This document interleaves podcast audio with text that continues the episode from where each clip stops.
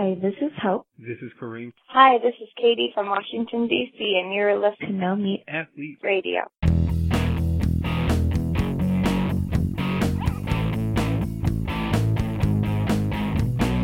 Hey everyone, welcome to another episode of No Meat Athlete Radio. We're doing a very, very special rewind episode this time. special because it wasn't at all planned. Uh, we actually took the last week off because I was away on the Holistic Holiday at Sea vegan cruise and uh, we're ready to record yesterday a nice little q&a session or q&a episode but uh, turn out doug has come down with a bug. Doug i hope, hope you're hanging in there. Uh, listen, yeah, how bad no, I, I, uh, you know, I've, I, I, was fighting it off all week. My family has been sick uh, most of the week and i thought i was going to get away with it but yesterday woke up feeling feeling terrible and woke up this morning feeling even worse so we we tried to push it off yesterday to today and, and see if we could still get it in, but unfortunately, it's a no go. No one wants to listen to me uh, cough I, for, I, for an hour. I don't think so. But hey, we're showing up. We're doing something, right? We're, we're recording right. a fresh new intro on uh, one of our more popular running episodes ever called. Uh, is it eight running rules you can safely ignore? I don't even know the number, Doug. Yeah, eight. eight. eight. Yep. Good. Yeah. So rules that, Nine that are, would have been too many, I think. Yeah, I think so. You can't ignore that many. That's right. So uh, yeah, so I think it's people self-explanatory, right? It's things that are supposed set in stone rules that uh, we are questioning or even refuting here. So that's the idea. Um, I guess just for for the loyal listeners who want a little something new, what do we uh, what do we have, Doug? I've got the cruise that I went on. You did while I was gone. You did the uh, Mount Mitchell Challenge, the 40 mile race that you like to do that you were featured in the local press for. That's right. Yeah. I saw you right on the front page of the well, I don't know what it was, front page, some sort of page of the Black Mountain newspaper, and it was also in the Asheville one, I think. Yeah, yeah, I was getting Times. all kinds of local press that week. Yeah, right. so that's cool. Uh, and and you said it was a new course and kind of very hot that day. Yeah, you know the race the race went pretty well. I would say. Um, you know, it's one that I really like. It's fun to run a local race, and, and it's you know trails that I, I train on pretty regularly. But um, the trails towards the top of so basically it's just you you run up a big mountain and then you turn around and run back down. So if you look at the elevation profile, it's just like up for the first twenty miles and down for the second twenty miles. Um, and what could be more fun? I mean, uh, but the the route was a little different on top, and which was which was nice. But it was like 80 degrees in town, which uh, normally this is you know this is a February race, so normally there's some snow up up top and uh, really cold temperatures.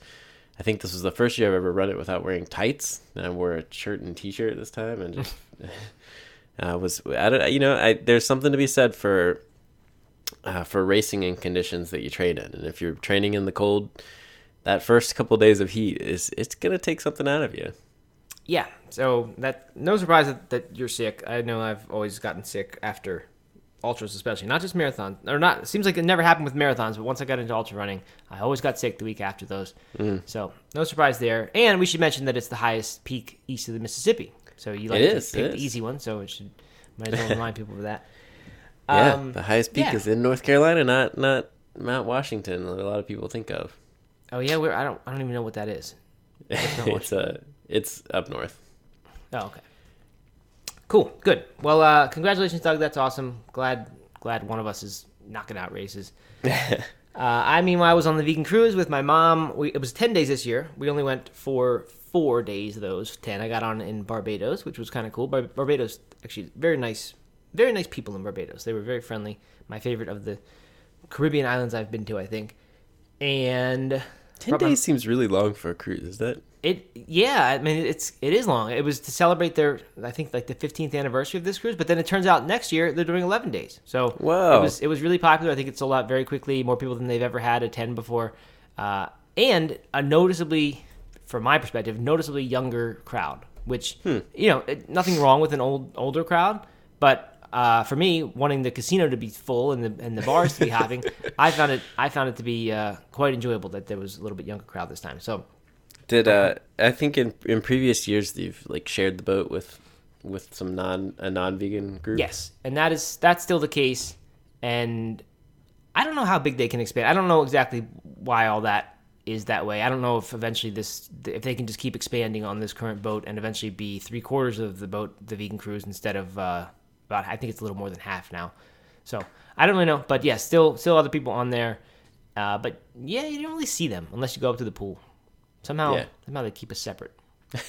Is it the same boat every year? It's the same boat. Yep, the MSC Divina. Ah. I think I mean in the past they've been on different boats, but every year that I've been, which is four now, it's always the MSC Divina, which is an Italian cruise line.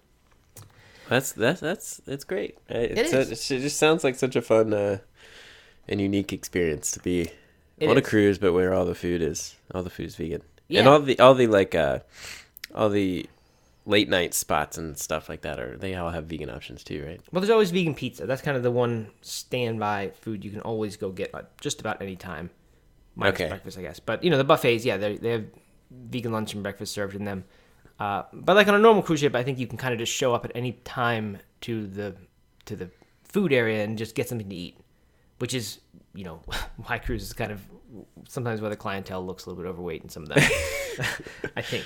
Uh, but anyway, with this one, terrible. well, it's just I mean I've noticed that. uh-huh. Yeah, Um, yeah, okay. I mean, there's I'm not there's no judgment at all happening there, right? It's if if if the people who go to a vacation where part of the perk is that there's food available all the time. Is unlimited food, right? Yeah, I mean, they're gonna tend to be people who enjoy eating more and who are who are more overweight. Not saying everybody is, Sure. But anyway, um, yeah. So anyway, but so the vegan thing, um, you, I think our version of that is there's always vegan pizza, Ah, got it. which is just pizza without cheese on it, and then and then they have a little shaker parmesan, vegan parmesan next to it. Oh, okay. Well, that's Yeah. good. So anyway, it was a very good time. I brought my mom along uh, because my dad had come the year before, and that was after he was already kind of on his. I know he was already already totally on board, so to speak, with the uh, plant based diet. my mom um, came along, and I think she took a good amount of inspiration from it. It just so happened that all the great talks, I don't know, the ones that I always find so, uh, I don't know, rejuvenating and sort of exciting about just reminding me why I eat this way. Um, it seemed like they were all early on the ship, so we, my mom didn't get to see that many of those types, uh, which was a little bit too bad for me because I was hoping that might have a little bit more of an impact. But I, I do think she's made some changes already since then, and I hope they stick. That's great. And you Yes. you did a talk, right? I did a talk. Yep. Oh yeah, I didn't even tell the, the funny part. My uh, my somehow it, on my talk was on Saturday, and on Wednesday I was talking to Julieanna Hever and Ray, who were recent podcast guests, Ray Cronise and Julieanna Hever. Yeah. Um, and like we, I, I don't know why I got the idea with her that my talk was just after hers, so that she could run off after hers and come see mine because I had seen her talk, and I got the idea that, that my talk was at ten o'clock on Saturday, and I never checked it again. So I was thankfully went back to my room Saturday morning after getting breakfast and getting this internet thing worked out that I had to get figured out on the boat, and almost decided to go to another talk at nine, just kind of to relax before mine. But instead went back to my room and said, "No, I'm going to review it one more time." And I got this phone call at nine oh five from the guy who who handles all the you know logistics on the boat, and he was like, "Where are you? There's 400 people here in this room. You need to get up here right now." And I was I just dumbfounded. I, I just didn't have anything ready. so I just sprinted upstairs, grabbed my little zip drive, which was like I just hadn't finalized anything. I hadn't hadn't like worked out the introduction to the talk. Cause I always try to change the intro a little bit, and uh, just shot up there and, and did it. And it was it was uh, very stressful. do you think that uh did did you get off to a rough start because of that, or do you think you actually did better because you You didn't know, overthink it? that's a good point. It, it it made it so that it wasn't awkward. There was no awkwardness at the beginning. It was just like a big joke that I can't believe I almost missed this. and here I am, and we're starting ten minutes late, and my slides aren't really on the screen yet because I just handed the stick to the guy to put it in. so that actually did sort of maybe ease the tension. But the the downside of that was that then this talk, which really was a long one anyway, it takes it had an hour and fifteen minutes, and this this talk filled a lot of that space. So it started at ten minutes late. I had to go really fast, which meant speaking very quickly, which I tend to do anyway. So uh, I don't know, but it, it all it went very well. People seemed to be very happy with it, and uh, I was I was grateful that people hung around and waited for me to get there. At least you weren't in the casino. That would have been I that would have of, been really. I. I was in the casino the night before that, wearing this this bright orange Orioles uh, Hawaiian shirt that I have, so very visibly in the casino, and I I thought it too late. I should have. I should, that would have been a great joke to open the talk with. That I was that I was hungover, or that I still hadn't pulled myself away from the roulette table. Or something. yeah. But, oh, that's uh, funny. No. So anyway, it was a great time, and uh, I think I'll be back again next year. I don't know for sure, but I, I believe that will happen. And uh, I hope anyone who is listening to this and has wondered about that cruise will consider coming next year because this was the most fun I've had on it. Uh, and I'm hoping to come back, maybe even with Erin and the kids, and do a full family affair. So Great. Anyway, yes, so that's that. Check out Holistic Holiday at Sea. Uh, if you tell them No Meat Athlete referred you, I, I think you can already book for next year. Then uh, you'll get some kind of onboard credit, and I will get credit as well. So anyway, that is that. Had to cram some sort of advertisement into this. Yeah, you know. Uh, okay, well, Doug, let's uh, let's get you back to rest, and let's get ourselves to our episode today. Sounds good. We will be back. I will be resting all weekend, so we're back in full force next week. Yes, we did not quit the podcast or anything like that. We were because I don't think we've ever, or in a long time, missed two weeks in a row. Right. and we almost did this week and people who usually we put them out on thursday so people who came on thursday would have seen two misses but Epically it's friday disappointed. i know so hopefully hopefully we've salvaged those people with a replay episode here That's right. and a pretty long intro now Yeah, you know. We could actually just make this the episode. All right well let's wrap it up thanks everyone we'll be back next week normally all right. all right bye Matt, yesterday I sat down to watch my daily cartoons. And uh, what do you know? But there was Matt Frazier in cartoon form on my on my computer screen So you watch daily cartoons on the computer, Doug? every day. Isn't that what you Not that surprising to me, actually. you read- the world news that you do, and then hit the comic page, right? That's exactly right. Yep. yes, I uh, I am a cartoon, and uh, and my children are cartoons too, which is which is kind of fun. We made a promotional video for our new supplement, which we're calling Complement, um, and made a little cartoon cartoon video for it, a whiteboard video. Yeah, it was, And it was that's- fun. It was fun. It was fun to fun to have a video. Yeah. As and uh, I, my my kids actually asked me if they were I was going to show them, and I said, well, "We have this cool cartoon video that we made for Complement," and uh, they said, "Are we in?" it? I said, "Yeah, I think you kind of might be." And I was just thinking there were these vague families in the thing, and, and then the very first frame of it, which I had seen before, I just it just didn't register for some reason, is me running with two kids, Uh-huh. and that's uh, and that's my character in the thing. Which it's funny that I just didn't. I don't know why. I just I was I was looking at it with a critical eye, I guess, before that, and trying to get all the pieces right and tell the designer what we had to fix. And it didn't really occur to me that that was that that was the kids. So I, I started watching it and they introduced you and, and the other Matt and Pamela and, and I went back and I was like I actually rewound and I was like, hey, there's there's Holden and Hillary. yeah, want kids get to be in their own little cartoon when they're only whatever they are, seven and four. Yeah. I don't know. So it was fun. Um, and that uh, more fun than that perhaps is that we actually did get the product shipped in the bottle and it looks nice like anything else you would see, you know, on the shelf of a store. So I think it's really cool. If you if you go to lightdrop.io because that's the company's name is Lightdrop, uh, you can actually see the video and a bunch of other stuff. So anyway, Doug, weekend update. I know we've, we've been doing some weekend updates recently because they're that's what we do. We need weekend Um, update music, I think. Yeah. Like news music. The weekend update is so terrible content, which is why it always makes me chuckle because all it is is saying what we did over the weekend. Uh, the most significant thing I did over the weekend, I think, is uh, I I got out some Italian cookbooks, and I've been doing this, getting non-vegan Italian cookbooks and just veganizing things because you can find a lot of good vegetable dish recipes that don't take almost any effort to veganize. And uh, I went to the store. I started finding recipe after recipe, and I wrote them down. I said, I'm, gonna go to the grocery store and pick out a few of these. I ended up coming back with 21 recipes, 21 ingredients for recipes, Wow. and I've been plowing through them this week, about three to four per day. They're kind of small vegetable side dishes, yet they still each create two pots and pans and a billion little plates. So we've just it's just been a massive like cooking and then cleanup fest each night.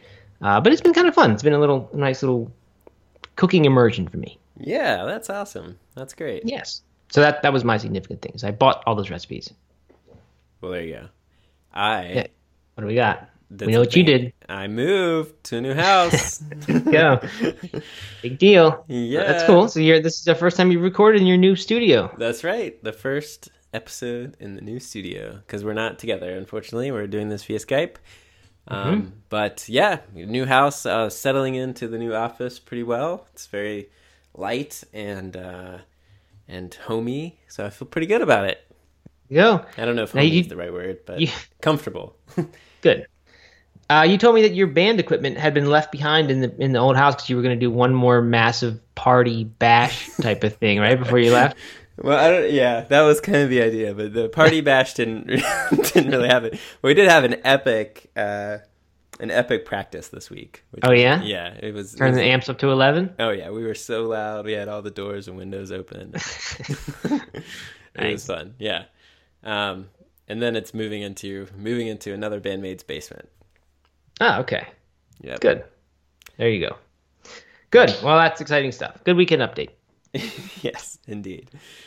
All right. So, uh, so what we are doing this week for our episode is, I guess, it was inspired by larger plans to do more rules episodes. Because one of our most popular ones has been this episode. I forget the exact name of it. Ten rules for whatever living your best life or something, right? Live your happy and healthiest life, or something like Okay. that. Yeah. So uh, basically, rules that we made up that we said these are important things, and people have liked it, and they are good rules. I've, I think we even replayed it once, and and it's a good one. Uh, but we said we should do that. We should do those rules episodes for other topics, like for for running specifically, or for food specifically, and we're gonna do that. But we figured before we get into that, we would do something a little different, a little different spin on that, which is rules that you can, or quote unquote rules that you can safely ignore. Ignore. Dramatic, right? Yeah, exactly. Didn't see that coming. I I know we're we're keeping it edgy.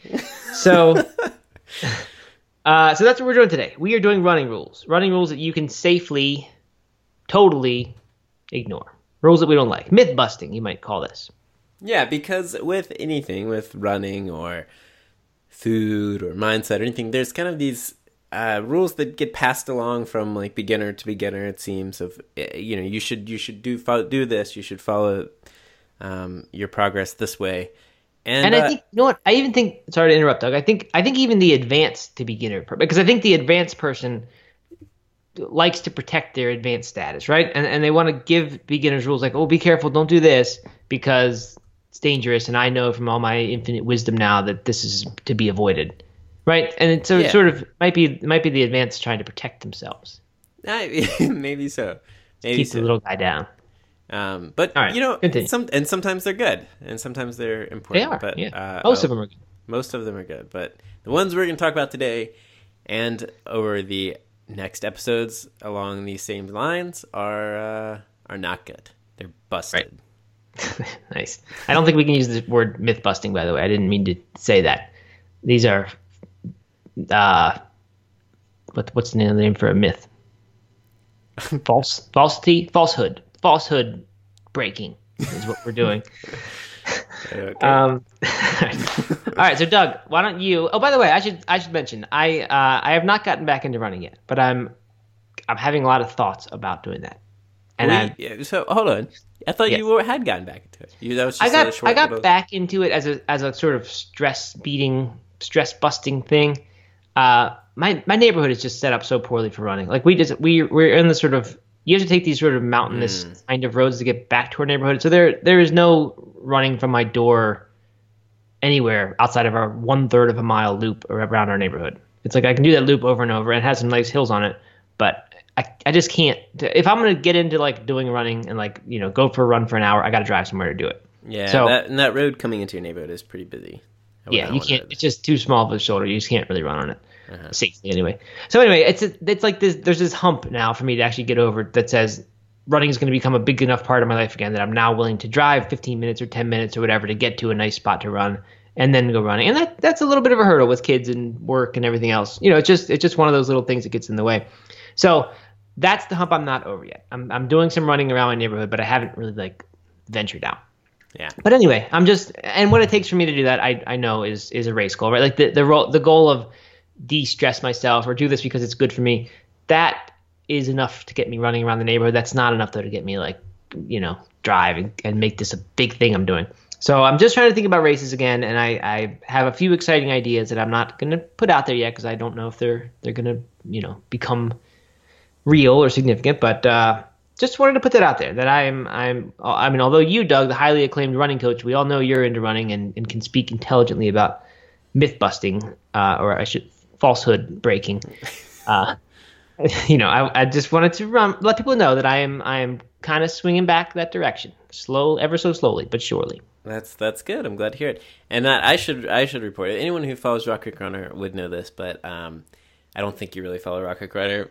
so so I, I saw your yesterday's blog post, believe it or not. Oh, you did. Okay. Um, well, uh, oh, about about running gels. Yeah. Okay. Um, well, uh, I've I've been going through a bit of a slump the past few months. I don't know if we really talked about this uh, on the podcast or even in person, but uh, my running slump has been very real and probably the biggest running slump I've ever I've ever been in. Ah, And- we've not talked about that. and uh, and I am officially coming out. This week has been my comeback week. Um, I'm getting back into a regular routine. Run the past five days in a row, and um, and I'm just feeling really good and excited. I signed up for a hundred miler this week. Wow, which one? The Hellbender hundred. It's a brand new hundred here in North Carolina, in the mountains, like right outside Black Wow. Mountain. Go up on Very the on the Mount Mitchell range and all back in those in those mountains. So Wow, and when's that? It's in April. Okay, So good. Yeah, Well, good so. I'm feeling pretty pumped, and I'm Yeah, that's exciting. excited. That's a big that's a big move to just come out of a running slump five days and then sign up for a hundred miler. yeah, well, um, you know, but the well, the running slump had, had really started before you rock. So I mean, it's been kind of a, a long one for me. Good, good. The new new home, new digs. Is that what has inspired the the turning over a new leaf, coming back to running? Maybe, yeah, I don't know. I'm just feeling That's ready. I mean, yeah. That you shake something up like that, and it, I think it generally has positive ripples through your life. Mm-hmm. All right, good. Well then, Doug, as our as our award winning, highly acclaimed running coach who's now signed up for another hundred miler, uh, why don't you start us off? What's a rule that we should all avoid, ignore? I'm gonna I'm gonna start us off with um, I'm gonna start us off with kind of the fluff one. okay, great. That's what they say. With any time you're doing a list piece of content, start off with your fluff. Just no, not that it, not that this is not an important one, but but uh, just because I think that people need to hear it. And um, I was running with with my cousin the other day, and and we were talking about headphones, and we were, we were talking about um, running, and he, and and he was like, you know, I, I just when I'm racing, I have to wear headphones. I'm not like I'm not like you real runners who who can go without wearing headphones and uh, and I it kind of took me aback because I think that a lot of people think that if if you wear headphones, you're not really a running purist. You're not uh, you're not loving running for the sake of running, and and I think some people kind of feel guilty about that, especially new runners or, or people who um, you know who maybe want to take running more seriously, but but need that extra motivation from the music or from a podcast or whatever. And and I want to bust that, or I want to false whatever. I don't want anyone to ever feel guilty about uh, wearing headphones when they're running. Yeah, I think there are some safety times when you shouldn't wear headphones or you should leave one out. Um, but as far as motivation and enjoyment of the run, I don't care if you're wearing headphones or not. Uh, I think that if you're just out there running, whatever you, whatever you need to do to, to enjoy yourself is, is the important one. Yeah, well, I, I agree with that, Doug, and I'm glad to hear you say that. For some reason, I had it in my head that you were one of those purists who who thought it was not a that it wasn't right to wear headphones. No, sometimes I do. Sometimes I listen to podcasts or audiobooks or things like that. Um, But most, lots of times I don't wear headphones, and uh, and he was right about that. And most of the time I, I do run without them, and most of the time I run and enjoy the woods and enjoy that experience uh, without the headphones better. And I never race with them. But I have I don't look down upon anyone who who does do that all the time. Right. Um, Because really, who cares? Like, I mean, why should I care what what what you say about how I enjoy this experience, right? Right. Like, right? Yeah. Not not you, but just anyone. Like, who who cares if I if you think I shouldn't do that? Because it's not. It, as, but you're right. If it's endangering somebody, then that's a different story altogether. But Yeah. But if it's if you're just saying you shouldn't you shouldn't run with headphones because then you're missing the point, you're missing out on it. I think that's dumb. right. So so there Good. you go. So Good. that, that's Falsehood the first one. broken. falsehood broken. All right, give me a, give. Let's go with a non-fluff one. Okay. All right. Another one, uh, and this is one that I learned very early on in my running career, or, ha- or heard very early on in my running career. Um, I was training for my first marathon in 2009, I believe it was, and um, and my brother-in-law, who is a college collegiate cross country runner and has gone on to run many marathons, um, asked how long I was going to go without uh, before after the marathon how long I was gonna take off before before running again because I already had some other races that I had signed up for and was excited about. And um, and I said I don't know. I, don't, I hadn't really thought about it. And he said well you know the rule is that for every mile that you race you're supposed to take a day off. So if you race a 10k you're supposed to take six miles or which is six miles right. you're supposed to take six days off if you race a marathon you're supposed to take 26 days off okay. um and uh, and I don't know if that's off completely, but off from any sort of serious training, any sort of serious speed work or anything like that. And I looked it up, and um, Jack Foster, he was the Masters Marathon world record holder, mm-hmm. um, or was anyway, uh, for a long time, is the one who came up with that rule. And and it's something that uh, people have been sharing. It's like all over the place. I looked it up yesterday, and it's like all over the place. And and for a while, I thought that that was true. I no longer think that's true, and I think that that is uh, if anyone is following that, I, I would encourage them not to, unless you need to, unless you feel like you need to. But um, nowadays, people are racing so much, and they're using, and I encourage this, use races as training races for whatever big race you have. Um, and if you were taking these big chunks of time off after each of these training races, it would just take forever, and you'd lose so much fitness, you'd lose so much of what right. you gained from those races. So, uh, you know, in my uh, my kind of philosophy is that most races take about a week to to recover, maybe 10 days if it's a longer one. Um, you know, something like a 100 miler is going to take a lot longer, but, you know, if you're running a half Three months. 100 days. 100 days, three months. no, but, you know, I mean, it, will just take longer for your legs to, to bounce back. But, um, but even, you know, even the, the week after your, your race, you should be going out there moving and kind of shaking out your legs and, and uh, getting going. So I don't think that you need to take any significant time off at all after most races. And uh, and the more the quicker you can bounce back and the quicker you can recover and get back to training, the bigger gains you're going to see. Yeah, I I think that's that's a good point, Doug. I think uh, I mean I, so I, I agree in a couple ways. I think I think first of all we obviously need some little bit of time off after a hard race, right? It's just it's just you typically don't want to run the next day because it hurts too much, and, mm. and you will naturally take time off. And the same with probably the next two or three days after after a hard marathon. Um, but I, I do think in general there's this, and maybe this theme will develop as we go through more of these. I, I think there's this theme of caution, and maybe this is what I was talking about with like the expert trying to kind of like make the beginner think this is harder than it is, or or be taken more seriously than it really needs to be. Um, or like you know given more respect than it than it maybe deserves. This idea that like you know running has to destroy your body and and therefore you should never try to do more than two marathons in a year. If you do it more than that, you're crazy. And just and another one that I'll talk about in a bit. But uh, I think I think that's a good a good point. That, that it's much better rather than just listen to a rule like that. Like actually listen to your body and just notice how quickly you've recovered. And it, it varies depending on your age and how what type of diet you eat and a billion other factors. So I think much much smarter is just pay attention to things. Uh, I would also encourage anyone to seriously question any type of rule that sounds so simple and wonderful like that. like, oh, it's just one day for every single mile of the race. Um, You know, like that. That is something someone obviously made up, and it spreads because it is. It's it's like appealing that that something would fit so nicely as that rule. Um, this, you know, you, you may know this, Doug. That like marketing types uh, or persuaders, influencer types, they, they, will. There's all kinds of sleazy tactics people do, and some of some of them you can you can do in a non-sleazy way. But um, there's this thing that like if something rhymes, you remember this was a Ben Stiller quote that I don't think it was from Along Came Polly, like we talked about a couple movies ago. Maybe it was. Uh, that if it rhymes, it must be true thing. Uh huh. Remember yeah. that? Ha- I think it was Happy Wife, Happy Life. And I think Ben Stiller said, "Yeah, if it rhymes, it must be true." Um, I don't know if it was that movie or not, or any of many similar Ben Stiller movies. Uh, but that is a that's a thing. If if something rhymes, people are more likely to believe it as true. So if we hear some age old bit of wisdom that has been passed down and it rhymes, it's partly because it rhymes. That's why we are hearing it nowadays. Because something about the rhyming makes us believe that something about it is true. Mm-hmm. So you ever hear a rhyming bit of advice, I would I would give that uh, second thought as well. General life.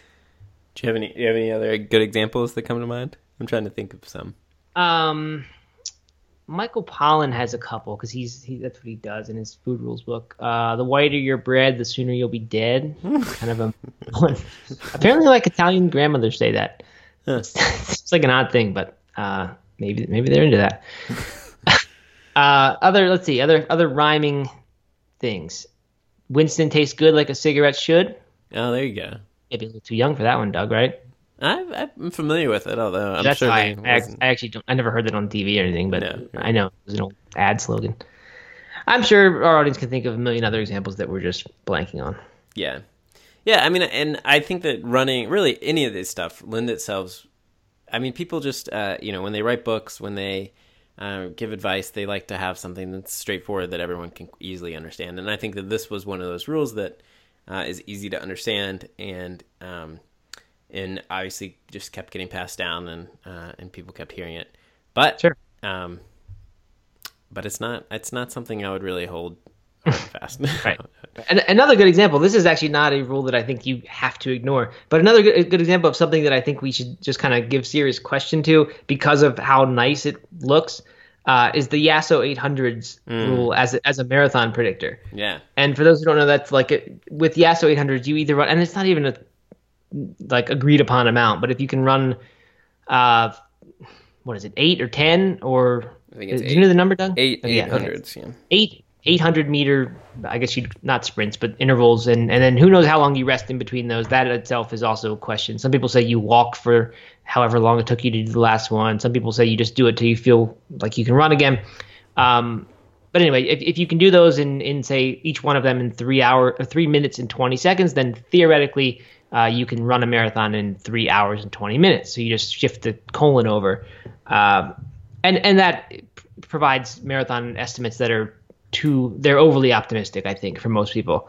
Uh, but anyway, so you so you could adjust it and say, well, then you have to do ten of them or twelve of them, and we could try to adjust that. But I just don't think that's the way to predict marathon performance. Right? We we don't need something that that uh, easy to remember as a rule of thumb. There are lots of other more scientific things you could do. Yeah. So anyway, and and I think that's kind of too bad. And and really for any of these rules, it's kind of too bad because it then gets in people's head that they all they have to do is is master the 800, right? you know, um, and uh, or or that they get then get disappointed because they just they know that they can nail the 320 800s. Uh, but then they just they get out on the marathon and, and bonk because they haven't worked on their nutrition or whatever and um, you know cross the line 20 minutes later right. Um, but All right. Well then, Doug, I have one that's not. Uh, this is not too different from those, but it's it's also not quite the same. Um, the ten percent rule, which is probably the only one of our, our quote unquote rules that actually is called a rule, and uh, this it is known far and wide as the ten percent rule among runners. Um, it's not that the, we've probably talked about this on the podcast. It's not that the ten percent rule is never right. Oh, for those who don't know, the ten percent rule is the general rule of thumb that you should not add more than ten percent uh, to your mileage week after week, and that you can safely add ten percent to your mileage week after week. I think that's how most people interpret it. So if you're building yourself a marathon training program, at least the way I always did it when I believed this was look at my total mileage in week one and add 10%, and that would be my mileage in week two. And just max out the 10% rule each time. Um, the the problem, of course, because of this is, I mean, it, I think there is probably a range of mileage relative to what you're comfortable doing, where the 10% rule is probably the appropriate amount of mileage you can add in a week. Uh, but for most people, near the beginning of their training, when you're kind of getting back into running after an injury, uh, or just getting back into it after a long layoff, it's way too conservative. So if you if you start running 10 miles like after an injury and 10 miles, you know, three three mile runs in the week is all you can run, but but just six months ago you were running 40 miles in a week.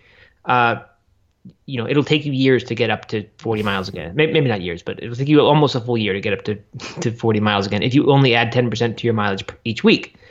Um, so the the way around that is figure out what your what's called your baseline mileage. Like what what is the amount of mileage that you have in recent memory run comfortably without you know totally maxing out the amount of mileage you could run um, or totally putting your body under tremendous stress and then know that you can be way more aggressive with your mileage as you're coming back from something up until you reach that baseline. And then you need to start maybe thinking about this 10% rule. Similarly once you've started running like once you're approaching peak mileage for yourself to be adding 10% in a week starts to become crazy because you're you let's say your peak was 50 then if, if in the next week after running your lifetime maximum mileage of 50 you would have run 55 miles and then the next week you run 60 and a half miles you're just you're you're approaching ridiculous very quickly. And and in, two months from now you're running 100 miles or something a week. So it's just a weird rule. It's, it's something that i think like maybe there's if we can use it the right way and just think about it as a general guideline then it's useful. But but to be kind of relied on as like the the the number that you must hit and, and don't go over and don't fall short of it uh, to me that is that is faulty thinking. Absolutely, I, I completely agree. I think that it it really only applies to this kind of sweet spot as you're building off of your your base or you know your kind of what do you Right. call it baseline baseline. Yeah. Yeah. Uh, as you're building off of that baseline, that that's really the only time that um, it really applies into its truest form of, of 10, adding ten percent. So if you were if you could comfortably run ten miles and you're training for your first uh, marathon, then you know as you're building up into those longer runs, um, you know then the ten rule might the 10 percent rule might apply on those weeks. But um, the other thing is that you shouldn't always be adding even even before you've hit your max you shouldn't always be adding 10% each week you know we, we've talked before about having these kind of off weeks and down weeks where you're um, Right. you're cutting back mileage slightly to recover um, and i think that some people think that they're supposed to just add 10% every week uh, week after week because that's what the rule says so um, there is it, it does apply to some to some degree to people who are building up in in uh, in distance but um, you know, it's really only the sweet spot where I would rely on it. right. Good. All right. I've got a couple more but doug why don't you why don't you take it? All right, I've got got break a here. falsehood for us. I read an article yesterday or two days ago, maybe, that um, was titled "The Gear You Need to Start Running Trails." okay I, I clicked it and uh, looked through the gear and uh, added up all the prices, and it was over seven hundred dollars worth of gear. and I thought to myself, man, if I was interested in trail running, and I looked at this because it didn't look like that outlandish of stuff. I mean, it wasn't like crazy gadgets or or anything like that. It was just kind of it was like a hydration pack and all this and and trail shoes and uh, shorts that had extra pockets and a headlamp and you know all this kind of stuff like that. But it, when you added it all up, it was like seven hundred dollars worth of stuff. And if I had read that and uh, thought that I really needed all this stuff to start running trails, I would have been so disappointed. And there's no way I would have ever gone out and do that. So the rule I'm busting here um, is that you need trail specific stuff to to start running trails. You need trail specific gear to to run trails, um, and that is absolutely a falsehood. Uh, you don't need anything that you that you wouldn't ha- already have for running on the road to run on the trails. Um, of course, there are gear and there are shoes and there are things that will make it easier if you start taking it more seriously. But I have seen many people run ultra marathons, trail ultra marathons, even some tough ones and muddy ones in road shoes and uh, in whatever kind of gear they would have had for for running on the road. And so, using gear as a uh, as an excuse or using gear as a reason to not try trail running um, is is nothing more than ex- an excuse, in my opinion. Yes, good. Or being a blogger using that as an excuse to make affiliate sales, or a, or a company tell- telling people you have to have this stuff to run. That I mean, that is crazy. You're right. That's that's dumb and silly, and uh, it seems like trail running should be the opposite of that, right? Like, tr- I mean, it would be. I don't know if this is really true or not, but it'd be nice to think of trail running as something where you could get by with less gear than you could on the road. Right? It's more of a I don't know, like more you're kind of just returning to nature situation, and you could you could go a little more minimal with some of your shoes. This might not be true. I mean, it depends on what your philosophy is. Some people do. Some I know I didn't really start doing my the Vibram five fingers. I didn't start really enjoying those until I started doing some trail running, and that's when I was able to start having less shoe because you get the softer dirt. Although there are some rocks and things, but uh, you know they, they you could handle those surprisingly with, with those shoes.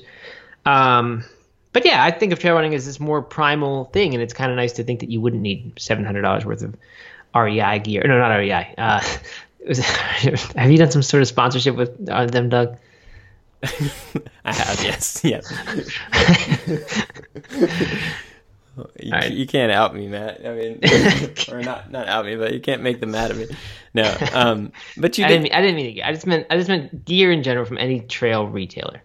Yeah, I mean, you don't. I mean, and of course, I I would hope that, or I would never, and and uh, I would hope that REI would never encourage a, a blogger to um to say otherwise. Of course, they would not, Yeah, um, because they're the ones who closed their doors on Black Friday, right? that's right.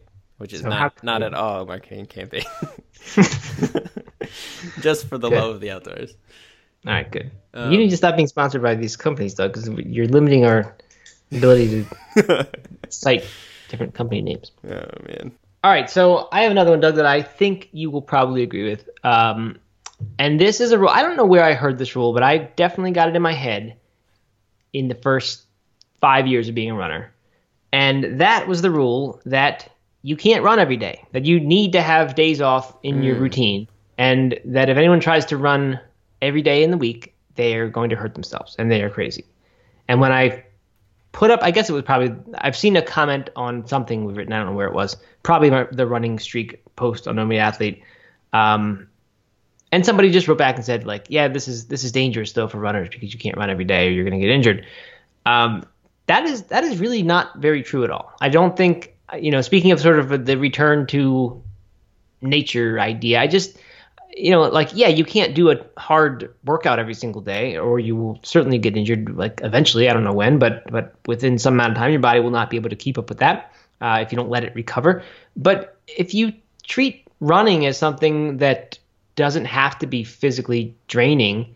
Uh, and this is what I mean by kind of a more natural way, where maybe like it takes the form of of something that isn't all that much more strenuous than a than a hard walk is. And I think anyone who's who's done you know really adequately slow running, um, where it is truly that conversational pace, and you're in in the recovery zone, and you're you know you're not letting your heart rate get above whatever number you're using, but 65% of max um, is is typically what I would use for that you you discover that you can run every day because it's it it's so little effort on your body. I mean, you're you're doing something and that and there's something good about it. You're putting in these miles and you're teaching your body to run just by getting these miles in.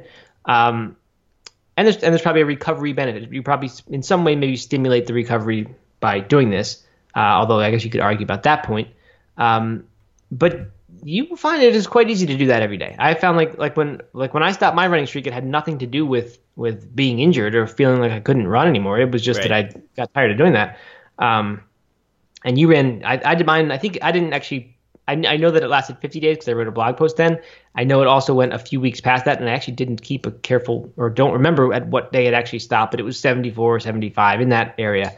Uh, but you did yours for much much longer, and uh, you also ran every day for well over a year, right? 420 something days. There you go. Oh, you know the exact number, Doug. You must. I actually don't. I don't. I, I can find it really quickly though, because I have it tattooed on my leg. Just kidding. Uh, then I'd be surprised if you didn't know what it was. um, yeah. So I don't know. I just I think again. I, 442. Oh man, even more. wow, you were way off. Yeah. So there you go. 442 days is the limit at which someone can run before they get hurt every day. Yeah. but you weren't hurt, right? You just stopped because you got married or something, That's right? right. I, I, the whole point was to do it up until my wedding day, and so that's that's when I stopped. You know, and I think that um, I mean, there's there's people who have been running every day for years and years and years. Uh, I you know I think the rest days are important, but I think you can rest while running. I mean, you can have kind of recovery days, uh, active recovery days that that give you many of the same benefits. Uh, but- and it depends a lot on what you've done throughout the week, uh, other workouts you've done, and how you approach those those runs. But going out and running every day is not uh, not necessarily something I would recommend for everyone all the time as they're training for a marathon or an ultra marathon or something like that. But uh, you can certainly do it uh, and stay and do it in a way that keeps you healthy and keeps you injury free. Yeah, I don't mean at all to imply that it's the optimal or most effective way to train for something or to get faster or to increase your mileage. Like it's probably none of those things. Uh, for me, its use was it it was something different to focus on. That was a totally different way of running or way of thinking about running than I'd ever done before, and uh, and, and it was fun. And I guess because you think you can't do it every day, that's what made it so exciting to actually start to rack up the you know be in the 20s and 30s and 40s of days consecutive running. It was kind of cool to be able to do that and then start to feel like you're doing it and you're not really stressing your body at all. Because I was running easy almost every single day I was doing it. I wasn't doing any workouts in there.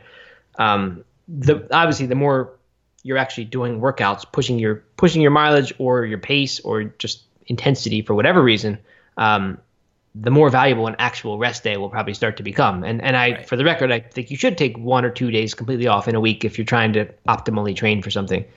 Uh, but you totally can run every day uh, safely. It's just you just got to make sure you're running easy enough. Right. Exactly. All, All right. right. So I got a, I got a couple more. I don't know how many you have.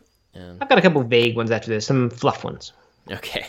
I, I got a, I got a think I got a good one here, and that is that um, I think after Born to Run, everyone's mind, everyone shifted their perspective of running shoes in that less is better. Mm-hmm. Right? Um, and that's when the Vibram Five Fingers that we talked about earlier were kind of had their heyday. Um, that is uh, when the minimalist craze just exploded across all major brands, and uh, and in turn created new brands. I mean, the Luna sandals and all these kind of other people who uh, weren't around before the whole. Uh, Barefoot Ted wasn't around before that. Well, no, I mean the companies. okay.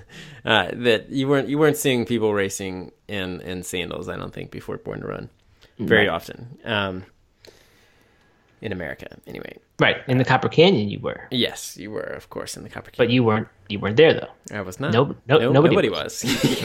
right. right now, there's no trail than every uh, but anyway, this this whole idea that less shoe is more is better um, is uh, it really exploded, and I think that people are starting to kind of accept or, or understand that that's not always true, and um, and that so that's I want to just go ahead and since we're the definitive definitive voice of and, and running, go ahead and, and say that uh, less is not always better. I think that there are times when less shoe is good, and that for some people it works really well. And I certainly think that the um, that the reduction in heel to toe drop, uh, it doesn't have to be zero drop, doesn't have to be, uh, you know, the same from heel to toe. Mm-hmm. Um, but I, you know, I think that the reduction from that kind of 12, 16 millimeter drop that was was popular before Born to Run, uh, you know, closer to six and, and eight, something like that, uh, is definitely helpful and healthy for most runners. But um, I think that padding is not necessarily a bad thing. Uh, cushioning is not necessarily a bad thing um, eh, for certain runners, and, and it will help you. It will help certain runners a lot. So I think that w- the moral of the story here and the the rule that I want to break is that less can be more, but more can be more as well. And you have to figure out what shoe is comfortable for you and what shoe works for you uh, in the long haul. Yes, agreed, Doug. Uh, I have a couple a couple responses to this. First of all, we are nothing if not the definitive source for all things running, right? We, we that that everyone knows we are that. We are we are the yep. only good source to listen to when it comes to running advice. I'm pretty sure that it says that in the in the encyclopedia. I think Runner's World has a whole section about No Meat Athlete Radio. Actually, right? Yes.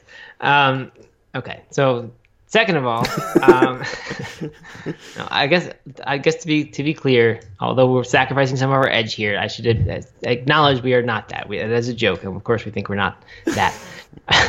um, so another thing. So this is to do another corporate tie-in here. Uh, I think Altra A L T R A. This is speaking as a non-sponsor thing. I know Doug, you've had some sort of sponsorship arrangement with them in the past, or maybe now. I don't even know. But for me, I have not had that, and uh, I think they've gotten it right. They they have kept the zero drop thing. They have allowed the foot to be spread out more. Um, but Golden Harper, who is our friend, who's been on our podcast at least once, maybe even twice now, um, you know, he said like he he's pointed out like that the minimalist thing or or the zero drop. Sorry, the minimalist doesn't necessarily mean no cushioning. That we started to, um, th- maybe I'm mex- missing up the terms here. That he what was it? The, the, minimalist. He said it was wrong to assume that minimalist and zero drop were synonyms. Right. right? That you yes. that you shouldn't ha- can't have zero drop in a shoe that isn't minimalist. That's that's what I meant to say or should have said. Um, so what they've done is they've maintained that they've, they've kept the zero drop philosophy and the bigger toe box so your foot can spread out more. Uh, but said what happens if we do that but still have some cushioning? And I think that's why they make shoes that that both of us like a lot. Um, so anyway, I think that's a really good point. It's uh, it's the zero drop thing seems like it just fundamentally sound. So does the letting your foot have some room. So these things that like basically avoiding removing restrictions on where your foot can move, and, and that's kind of what the the the non-zero drop things did. They sort of put your foot in a certain position and said it has to be in this position when it lands. So I think removing those things is good, but uh, but you're right that there there certainly are some some applications where having more shoe, and I use that means cushioning, but but who knows? Maybe there's some other feature of a shoe that you might want more of it sometimes. Um, you know, that's not a it's not a universally bad thing to have more. Um, and I think this is another one of those kind of purist things, right? Like someone just thinks that you're not running correct. Like it just you start to feel guilty for having a, a big shoe of whatever whatever that means. Um, in the same way that you might feel guilty about wearing your headphones. And I think that's I think that's bad. I think we should not have these things where we where we feel like now we're not we're not properly running or running to its full extent if we're not doing it in bare feet. You know, I think uh, I think it's nice to just let people run how they how they want. Yeah, and and I would encourage people. Um, speaking of letting people run how they want, I would encourage you to to have multiple shoes, at least two pairs of shoes that um, maybe have different amounts of cushioning and maybe even different amounts of drop uh, or they're all the same. That that's fine too. Um, but uh, you know, like maybe you have a, a shoe that has a larger stack height um, and has more cushioning, or and you have a more minimalist shoe, and you kind of mix them up and do different runs and and have that variety because I think that is only going to be good for your foot strength and your legs and keeping you injury free. Um, to have that variety within your running. Right. Speaking of not needing a lot of equipment to do something as simple as running, we think you should have four different types of shoes to rotate through. you know, so we we KonMari'd uh, what a year and a half ago or whatever. We cleaned out our mm-hmm. cleaned out our um, our house and gave away a bunch of stuff. And then when we moved, we did another round of it, uh, which I think you and I have talked about and how good it yep. feels to kind of redo that after you've already done it. And even the second round, so giving away uh, giving away stuff before this move last week. I gave away 13 pairs of running shoes. Oh my gosh. Yeah. That's a lot, Doug. And I'd already given away like I don't know, over 10 the first time. Wow. Are are these going to some worthy cause or are they going to Doug's eBay account giveaway? no. No, they're going to the local running store here in Black Mountain. Shout out to Vertical Runner Black Mountain. Um, uh, does uh, they give them to one of the people who collect running shoes and uh, helps people. You know, I don't know. I don't know if it's homeless or low income or some some something provide shoes for for people who are looking to run who can't afford them. Nice, very nice. Good. Okay. Um, on to the next. Here's one that is that I, I think is probably a good rule. But I, but I, I really wanted to question this one. Yeah, Matt, that's not how this one works. This episode works. I am. I'm, I'm being transparent. I'm saying I'm just this is pointing out we're not just out to bust rules and and and not uh, you know we're not here just to be contrarian and say that all this stuff is false. There's some actual good rules. So I was thinking though, every time you read a, a book about marathon training or want to dive into marathon training or even half marathon training, probably ultra training too, you read this. And by the way, this is kind of headed towards where my next actual one is. Uh, my next rule to ignore is, but there's always this warning at the beginning that says before doing this program, you should be running 20 to 25 miles per week for eight or 12 weeks long. Some some always too long amount of time in my estimation when I'm eager to start training. In the this in the past when I was really gung ho about getting into marathon training programs right away and qualifying for Boston. I just did not have any patience at all, and uh, you know would pick a race that was 16 weeks away that I could shave two of the weeks off the official training program and get done with zero base. Um, and so I was gonna try to say that we should ignore these, but I I don't think you should ignore those. I think those are pretty good things. Like yeah, you, like you don't have to have that to start training for something, um, but I don't know. It like yes, you could do it, but the risk is you'll get eight weeks in or four weeks in, and then you'll get hurt. And I, I don't know. You'll spin your wheels for a long time and waste a lot of time, which is what I did. I took all this time to qualify for Boston. When I think if I just kind of had some more wisdom around the topic of running, uh, which would would have been hard, a lot to ask of someone who was kind of new at it, like I was. But if I had if I had understood a little bit more about this and had more experience, then I could have done it faster. I think. Um, and it was because I didn't have the patience to listen to stuff like this, where it would say spend some time building a strong base before you dive into a program. So I, I wanted to pause here, Doug, and see what you thought about that. Do you think those things are are a good thing? Those those things, and are they typically accurate, or are they overly cautious?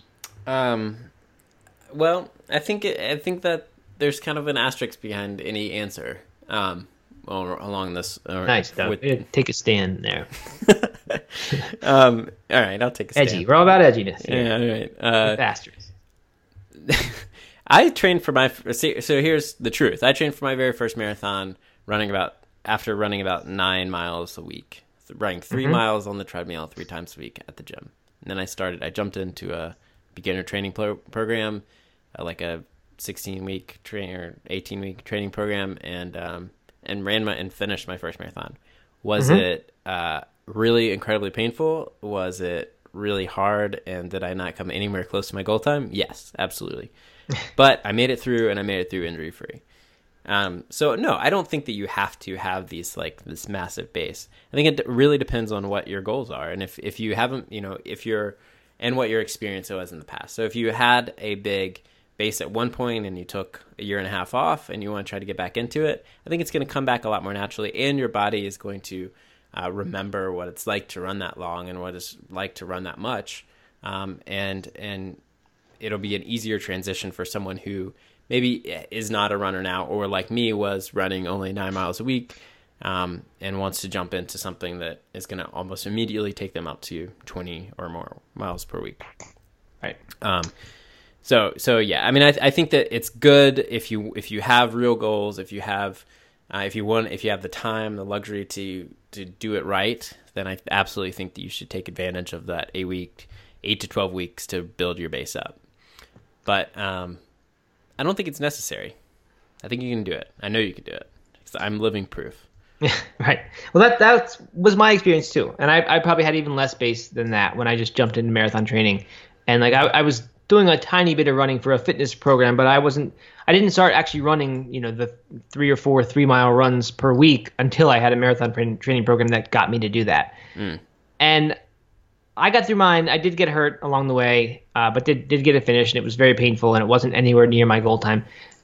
It had the positive outcome of that it got me started running, and it had you know I got a marathon finish as a result, and that made me really excited to keep doing more. Right. So, I guess that that's maybe the the hesitation I have about saying that you do need this this space is that someone in my shoes or maybe your shoes, Doug, would always think they need that base never actually have the patience to create that base because they want to get to the marathon training. And if they believe that you need that base then they they will therefore never get anywhere. They'll never start training for marathon because they can never get through the eight boring weeks of not increasing your mileage and just building this slow steady base mm-hmm. so that actually segues into my my next one um, which i guess and here's where my like i said my last few kind of get fluffy here but like I, there's no rule that says you have to run a 5k then you have to run a 10k then you have to run a half marathon then you have to run a marathon then you can run an ultra or whatever whatever your real goal is um, and not not to your no, real goal should be an ultra marathon right. and you should go to rockcreekrunner.com for more information on how to do that uh I, I don't mean to uh, to belittle those other goals either. Like I certainly don't. It really, I mean, I we say that all the time. I wonder if people think it is genuine or not. But I, I honestly do. Like if 5K is your Everest, then awesome. That is that is wonderful. And make that 5K your your ultimate goal and do whatever it takes to make it happen. I don't mean at all ever to say that as small. But I just know when I jumped in, my eye was on marathon. That was what I was excited about. Um, and I had this kind of strange guilt the whole time that I never had run a 5K and never had run a 10K and never had run a half marathon. It would have been better if I did. Like if I had that experience, I would have avoided a lot of the race day stuff that didn't go very well. Um, but so anyway, my point. This is not a rule. No one ever says you have to do this. For some reason, I got the sense that I should. I got the sense that it was this sort of maybe not not an unspoken rule, but an unspoken best practice is you should do the next shortest race distance before you do anything beyond that. So I, I think that rule's not a good one. I think yes, you need to train properly for the distance you're running, uh, but if it if it's a half marathon that totally inspires you, then I don't think you need to spend the time training for a 5K or a 10K. I think you can skip right to that half marathon so long as you adequately train for it, which just means put in the miles. You're going to do the 5K and the 10K distances in the course of your training, even if they're not as races. Um, but I think this is perhaps clearest in in ultra marathons because you mentioned Born to Run, and I've met a lot of people since then who are not interested in running at all. For whatever reason, pick up Born to Run. Someone recommends it. They actually read Born to Run, and then they want to do ultra marathon running, and they want to get right to that. Um, I think for most people, they never do because they think they have to become runners. And I would argue that you probably don't. I think you can do a 50K. I think you can do a 50K as your first race. Uh, if that's, you know, if, if you've set it as your goal and, and you are smart about it. Like, you, yes, you still need to do all the training. You still need to find a proper plan. I'm, I'm not encouraging you to just get into something without knowing anything about it. But to think I have this long road ahead of me that requires me doing 5K, 10K, half marathon, marathon, and it's this four year plan before I can do my 50K, that to me kills a lot of dreams. That that kind of thinking. It just it just seems like too much work and waiting before you get to do the thing you want to do. I would agree with that 100%. All right, good. I was worried that you wouldn't. That you would say that's irresponsible of you, Matt. No, I, I don't think so. I, I think uh, I think you're exactly right.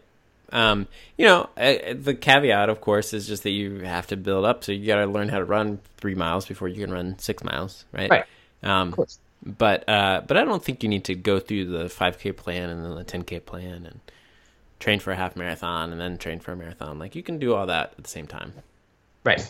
I I, I mean, certainly you learn stuff along the way, and that's like I do have hesitation in saying this. Like you know, without any exceptions, you should just do because like, what if someone just is going to do a hundred miler as their first race?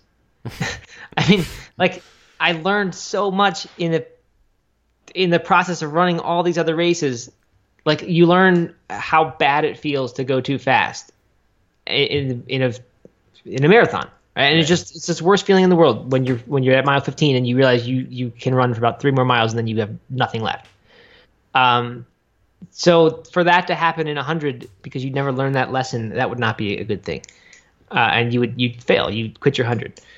And I guess one could argue this is potentially dangerous, right? If you didn't have the experience of knowing how hard it is, or like knowing how your body, well, see, because the person has done the training runs. So that that's the thing. I mean, no, we're no one's saying you should do this without doing the proper training runs for them. Right. So you would know about hydration needs. You would know about electrolytes. You'd know about what kind of fueling needs you have because you would have practiced all this on long runs.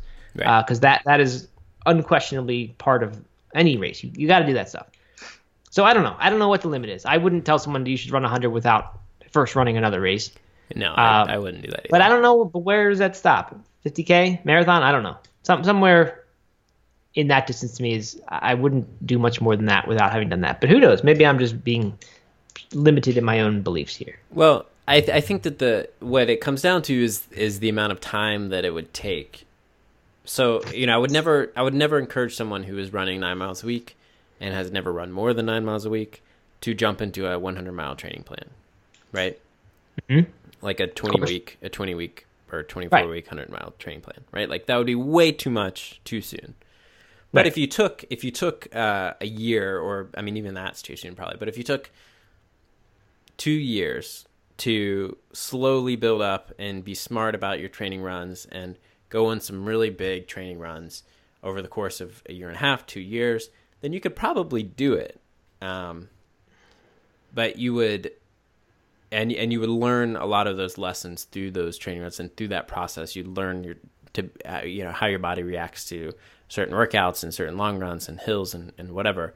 Right. Um, and but it, it would take a long time. You know, if you and if you were training for only a or not only a half marathon, maybe you're training for a half marathon instead of a hundred miler, then that that window would be a lot smaller. Um, that would, right. would, right. would be required. So yeah. I think that you don't necessarily have to run races, shorter races, even up to 100 miles, but it would just, you have to give yourself a lot more time to do that, to train for it. Right. And I think for most people, if you're going to be taking a lot of time to do something, then it typically makes you more excited to put an intermediate race in there, right? Rather than Sure. rather than delaying your whole journey to do this intermediate race. If you're going to be doing this long journey anyway, and it's going to be taking you a long time, then you might as well put something shorter in there because it, you know it just makes it more fun and it gives you something to look forward to that is only six months down the road instead of two or three years down the road. So that's probably the way to do it, right? Like you don't have to do these things, but if you're going to take the time it takes to train for this big thing, whatever the big thing is, then it doesn't hurt to put the shorter race in there, uh, both for your excitement and, and sense of enjoyment as you're doing this, uh, and for the experience that you'll get in doing it. Yes, I would agree. And and I you know I mean I would even take that one step further to say it's better to do it. So you don't have to do Yeah, it, but yeah, it's yeah. better to do it. Right. Better but so- but there's not but you don't have to follow whatever rule there might be in your head that says you have to do every single distance 5k 10k half marathon marathon 50k 50 mile 100k and then 100 but you can skip some of those if you want. Yes. i know a guy who went from 50k to 100 mile and i thought that was amazing. This is when i was just getting into 50ks and i thought that guy's crazy if he didn't do a 50 mile or, or 100k um, but you know I, now I, I get how he did it. Mm-hmm. all right All right, I got one. I got I actually have a. I'm going back and forth of what to do, but I'm just gonna do this one last one because I think it, we should wrap it up after this. Okay. Um, and I think it's I think it's a good one for us to end on, and that is that uh, that runners should only run. Hmm. Good. Have you heard that rule? Have you ever? Yes, I that rule? definitely have. Yeah. Uh, people say, well, you don't you don't see the the Kenyans or the Ethiopians. You don't see them doing swimming or CrossFit. Right. You just see them running because that's that's what they're good at. And let's look at what the best people do, and we'll do that. right. And all they do is run. So I think that that's that's a common one that get, gets, especially like you were talking about earlier. The advanced runners kind of pass that along to their beginner brethren, brethren, and uh, and and people kind of have this idea that if, you, if I want to be a runner, I should only be running. And I will say that uh, you know, for most people, until they have hit their limit, if you want to get better at running, then you should run more, right? But that doesn't mean you should only run. And I think that there is major value in cross training. I think that there is uh, good mental and physical value in, in mixing up what you do and, and how often you do it. Um, whether that's swimming or cycling or uh, strength training or, or anything uh, along those lines, playing soccer or, or something like that. Um, I think that, that that will benefit you as a runner uh, in a lot of ways. Um, and as you get more serious within a training plan, as you are, you know, deep into a training plan, then you probably want to cut back on that stuff and focus on the running instead. But when you're not in a specific training plan, or when you're just in the base building phase, or in the first few weeks, um, I think that there is a lot of value in, in doing things other than running uh, that are still going to get the heart rate up, that are still going to get your legs moving, get, that are still going to build strength, um, but aren't going to give you the same pounding or, or work your body in the exact same way as running does.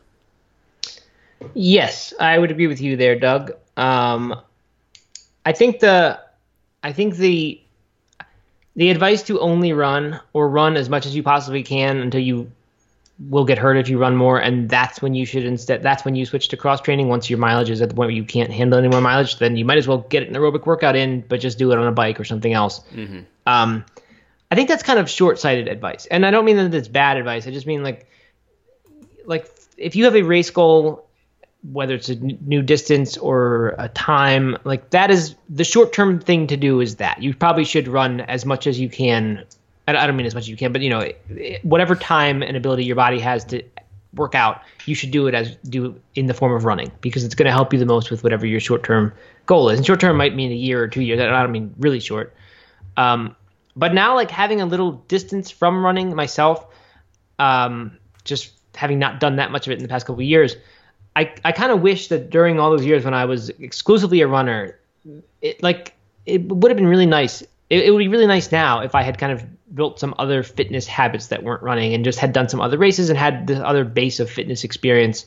Um, kind of kind of just to draw on in terms of like being inspired about something else now, or also I'm thinking for long term health. Like if someone's going to do something for 50 years of their life, and that's going to be their their way of keeping themselves in shape and and mobile and all that stuff, then it might be a good thing to, or it would be a good thing to kind of diversify that and and don't just run. Do some things that develop strength in other areas of your body and in different ways. Uh, so I think I think that's a really good point. I think I think like the people who are really into running and and maybe are short-sighted because of it and like that's all they see is running are kind of correct. You should just run if you want to get better at running. But I think if you can kind of step back from that and not be someone who's so immersed in running, the running community and culture and running is your whole life, then I think you I, I can appreciate the, the advice that we should do other things as well when when possible. Yeah, absolutely. And and I meant to mention this earlier, but in certain certain situations for certain people, um, it's it'd be better in general if they did other things and, and cut back on the amount of running. If you're injury prone, if you're coming back from an injury, if you're older and maybe the mileage just becomes too much, you know, it, it has it takes too long for you to recover from stuff, um, then only running a couple times a week and doing other activities instead is, is going to be better for you. So, um, not only do I think that it's good for mental health and longevity within the sport, um, I, I think that for certain people it's it's a, it's a necessity uh, for their training all the time. There we go. No need for an asterisk on that one. No need for an asterisk. Straight up advice. Boom. We busted it. let's, let's put an asterisk in the title of this episode on iTunes. say running rules you can safely asterisk ignore. and then the description will say not always safely, subject to your discretion. I think that's a great idea. All right. So what else, Doug? I think uh, a little birdie told me that there's a downward facing Doug oh, there in our is a downward facing Doug. Doug is looking Uh-oh. so down on Oh no. on certain things right now. Um, Okay. We moved. Is it? Sorry to interrupt. It's not on Jeff Bezos becoming the world's richest man, is it? After Yeah. Did you see he's no longer the world? He that was. oh, he's not. He was yesterday. I know. And then the stocks went down. He lost and, it? and he, he's not. I mean, he's still incredibly rich, but um, yeah. No, I thought that was. That, I read that yesterday or whatever, and then I reread it, another article today that said that they, No the stocks closed too low. he went down. Poor guy. I know. Riding high for that twelve hours. Right. All right. What's it really though? Um, it is so you know I moved and uh, moving is hard, right? It disrupts your Yeah. whole life. You got to pack everything up. You got to. yeah There's just a lot of a lot of things you have to addresses you got to change. Especially with a baby. Baby or child adds to the difficulty of moving by times five. I would estimate. I I would agree with that. Mhm. I definitely would agree with that. Um, and I have been so frustrated with big company customer service. And I'm going to call two brands out, two companies Oh, out. this is unrelated to your tweet that one day to Charter, right? Uh, well, it's it's uh, back at Same- Charter. Same brand. Oh my gosh! All right, They, let's hear it. They screwed up uh, my internet in so many different ways. I had planned that out perfectly because I obviously need internet to function uh, with the business, and um, so and we had the uh, our old apartment and and our new house kind of overlapped, and I wanted to make sure that they were both on so that I didn't have to worry about it at all. And of course, when they turn on the new house before we'd moved, they turn off the old one, even though I had been very specific about it. And then, anyway, the whole thing turned into this huge thing that spent hours on the phone, and they actually charged us extra to have to come back out and turn it back on. And um, all this kind of stuff was just, they just were not good about it at all, even though I'd explained it. And another one, Home Depot, throwing this one we order a washer and dryer, and uh, set up a delivery time, delivery window. They show up outside the delivery window with just the washer, and no one told us that the dryer had been damaged in transport, and it would be two weeks before we get a dryer. Um, and they didn't call us to tell us that. Apparently, they had known that for like a week and a half. Anyway, Hmm. just frustrated that the the lack of uh, of customer service from big companies because they know that you don't have any other options, and that's just kind of the way the way it is. Yeah, Yeah. I agree. I agree with you on that. That customer service is often very frustrating. There seems to be a trend among some forward-thinking companies to be the opposite of that, and that's probably a good thing, right? Oh yeah, definitely. I mean, I, you know, so here's to call, to speak highly of a company. I went into Ace Hardware the other day to pick up pick out a few things. And I was carrying Eliza, our baby, um, and while I was in the store, it all the heavens opened up and it was pouring down rain. And the manager saw me checking out uh, and had my hands full in the big parking lot. And he went and got uh, an umbrella and walked me to my car. And I thought that was like, I thought that was wonderful customer is- service. that- I will go back to that Ace Hardware anytime. Um, There you go. But is it scalable? Is the question. I don't. I don't know if every store manager can be doing that. You know, That's true. That's you got to make. It's a customer service is a hard thing. I mean, it's like you probably know it with Rock Creek Runner, right? Like so you you it, you you can't possibly have the person, the one person behind the site, or the owner of Home Depot. Not that there's a single owner, but they can't possibly do service for everybody, right? So you have to have someone else do it, and then that means there's rules that need to be followed, and there's got to be policies, and then it it's just a hard thing to do right. There are some companies that get it right, and we're we're trying to do that, but it's it's hard. It is hard. It is hard, but you know, I think that that uh, I think that nowadays with online sales, sales of things online, and uh, companies that are just getting bigger and bigger, and especially in communities like like ours where we do have access to most things, you know, but we don't have everything around here, right? I mean, there's we do have a Lowe's and a Home Depot, but that's about it. If, when you want to get like big appliances and that kind of thing, Mhm. um, you know, they know that that you're gonna have to buy their stuff anyway. Like if we canceled our order, Right. we don't. Not like we could go that many other places to get. It's a monopoly. I know, and I think that they take advantage of that, and I don't like that. So There you go. All right, Doug. I gotta just because I know some people might be thinking it. I, I must point out this week's downward facing Doug sounds a little bit like whining about first world problems with with your electric dryer not showing up on time. When uh-huh. some people listening to this podcast probably wash their clothes in the river and dry them on a a line. you're right. It is. You know? it is. You're right. No, But that's you're why right. downward facing Doug's kind of funny. I was hoping that we would have something like this. So so I'm okay with that. But I did want to point it out. It's just an opportunity for me to rant. Yeah, that's, that's starting to just. It's going to be you're just complaining about your experiences with companies. There's Did, a, did, were there any angry tweets generated for this one? there we're not. No, Ah, we're not. Doug throwing his social media weight around. Did not throw the social media weight around this time. but I uh, I did I did I you know and and here's the thing with, with customer service is it's never the person it's never the person's fault that you're actually talking to right? Some sort of systematic thing. And you get so frustrated but you can't really take it out on the person who's on the other side of the phone. No, you shouldn't do that. You should never do that. okay. All right. All right. I'll All quit right. complaining. Thanks for listening everybody. It felt good to get that off my chest. I I, I really All right. appreciate it. Good. Well, I think that was a good use of everyone's time for sure. All right. Anything else, Doug? Before we wrap up. no that's it Okay. We will be back uh, next week with with something else. yeah Okay. Sounds good. sounds good take care All right.